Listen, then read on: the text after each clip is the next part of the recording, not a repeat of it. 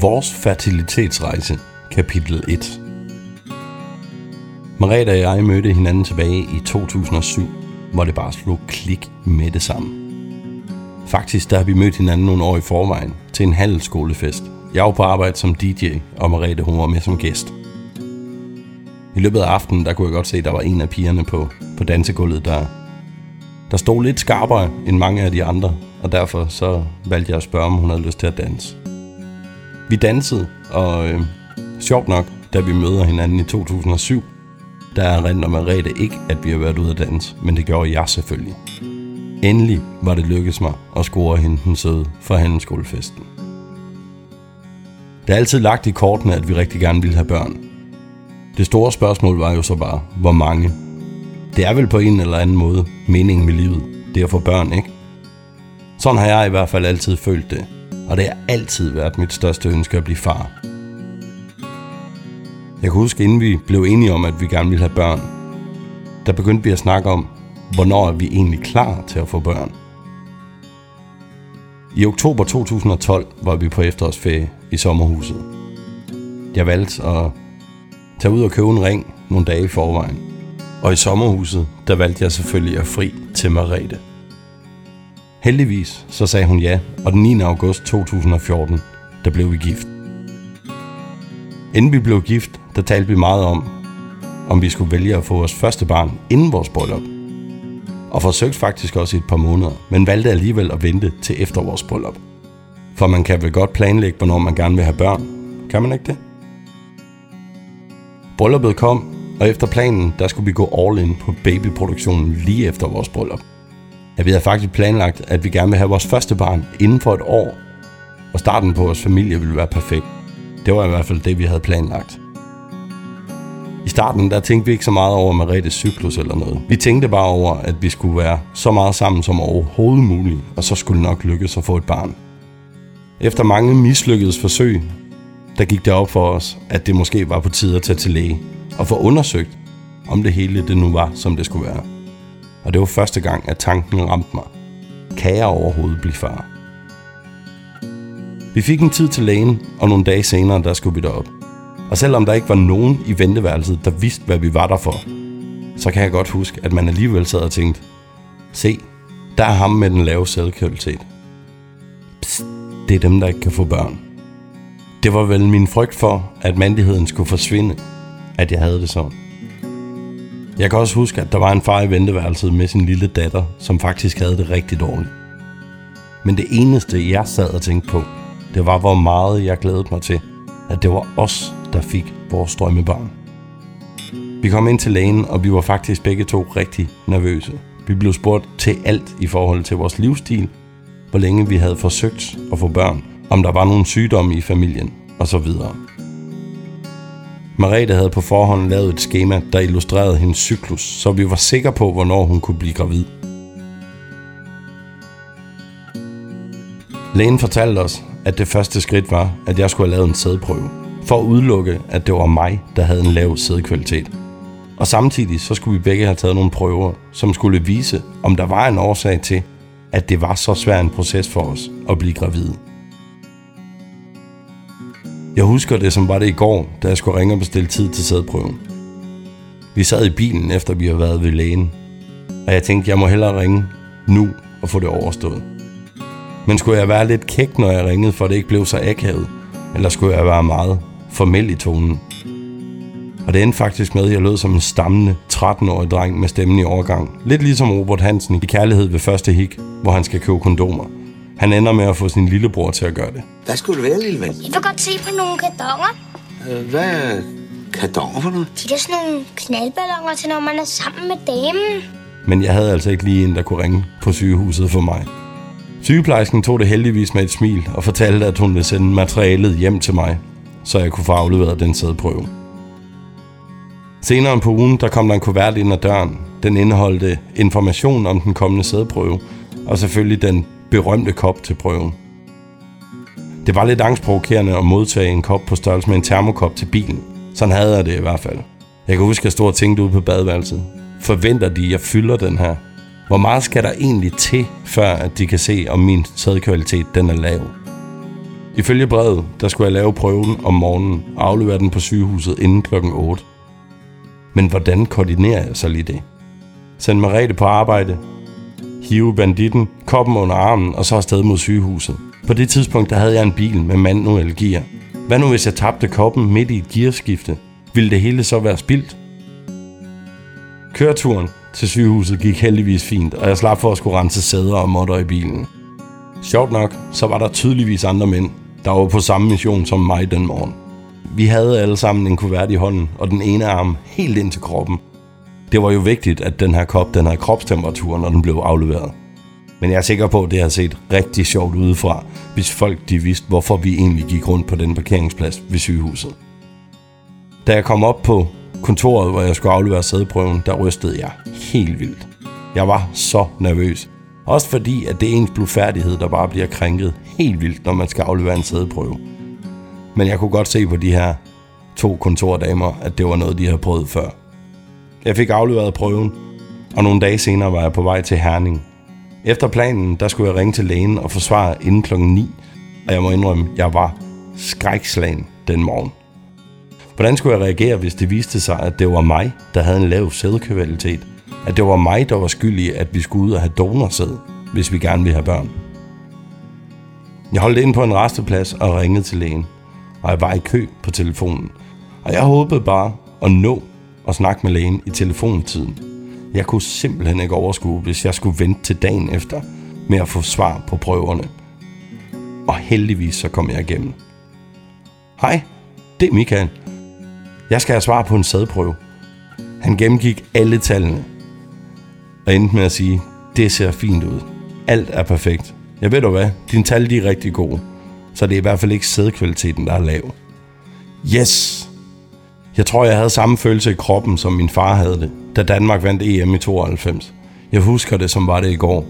Hver gang Danmark scorede mål mod Tyskland, så hævde min far mig ud i haven på skuldrene, og så løb vi en sejrsrunde. Vilfort endnu. Og der Kim Vilfort. Ja! Ja, ja, ja, ja, ja. Hund hund. Nej, nej, nej, nej, nej, nej, nej, nej. For mig, der var det en sejr at få at vide, at det ikke var min sædkvalitet, der var skyld i, at vi ikke kunne få børn.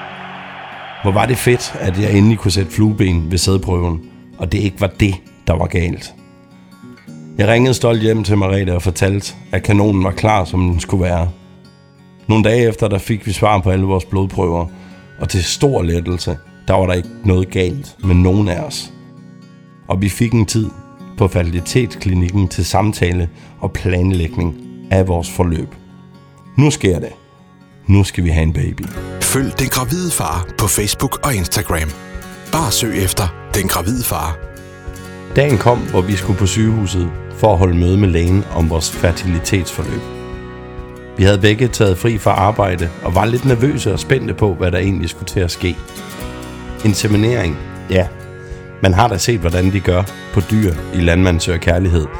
Men det er jo nok ikke helt det samme, når det sker på mennesker. Heldigvis så kan man læse sig frem til rigtig mange ting på internettet. Men når man så lige pludselig selv sidder i det, så øh, kan man ikke lade være med at tænke på, om det nu også er som det, man læser. Det blev vores tur, og vi kom ind til en læge og en sygeplejerske. De var rigtig søde, og kemien var rigtig god, hvilket var meget vigtigt for os. Det gjorde også, at nervøsiteten hurtigt blev reduceret, og vi kunne koncentrere os om det, de fortalte os.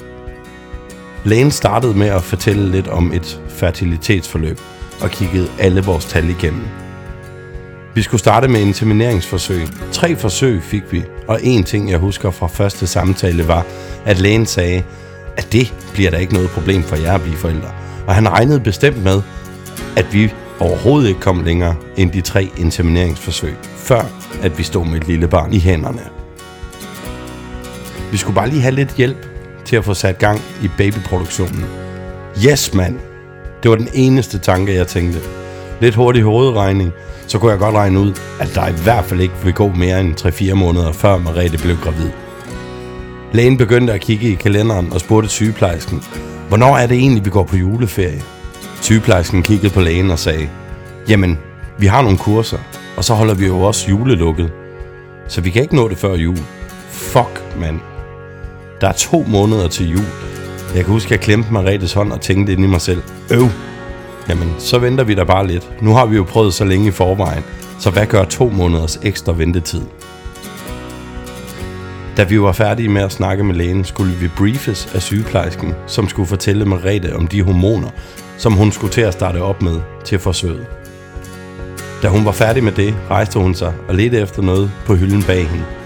Jeg vidste jo godt, hvad klokken var slået. Ja, Michael, den her skal du så bruge, når du afleverer din sædprøve. Hmm. Kan du huske termokoppen fra tidligere?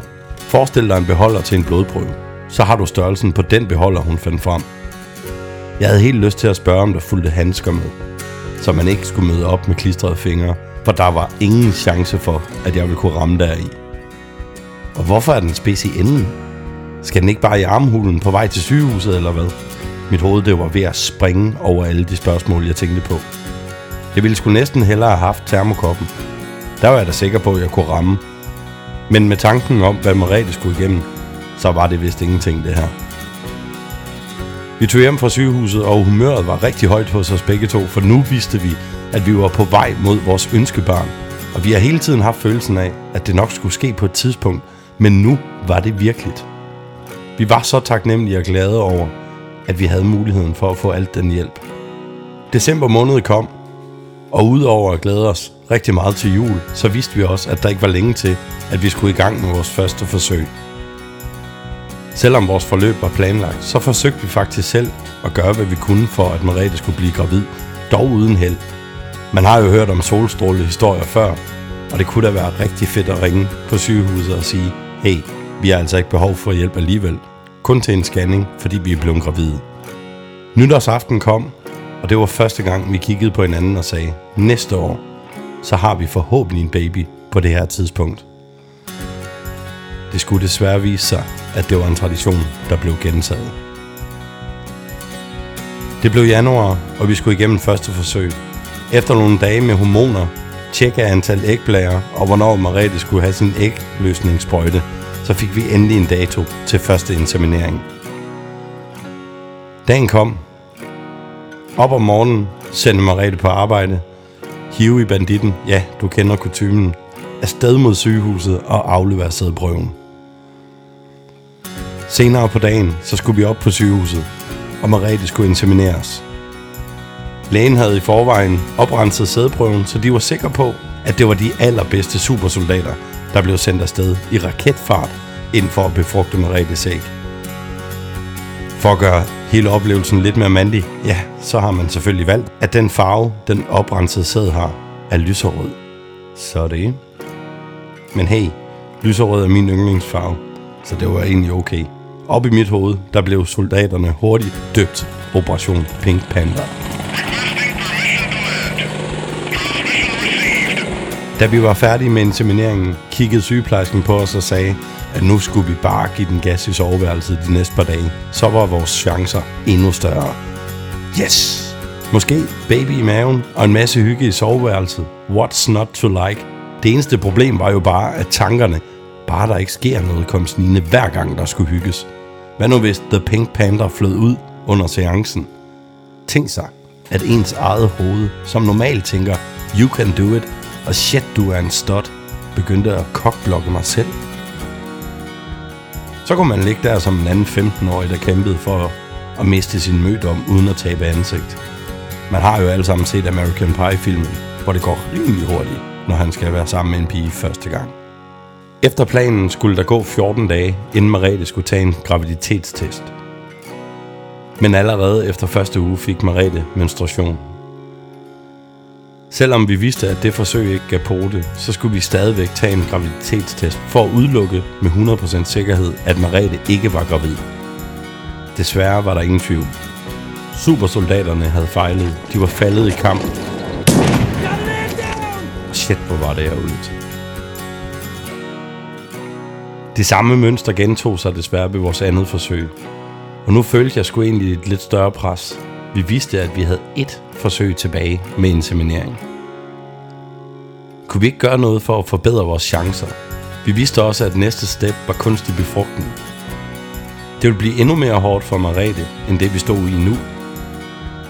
Heldigvis, så er Marete en type kvinde, som ikke har været påvirket af hormonerne humørmæssigt i første omgang. Nogle gange, så tror jeg måske godt, det kunne virke som om, at det var mig, der var på hormoner.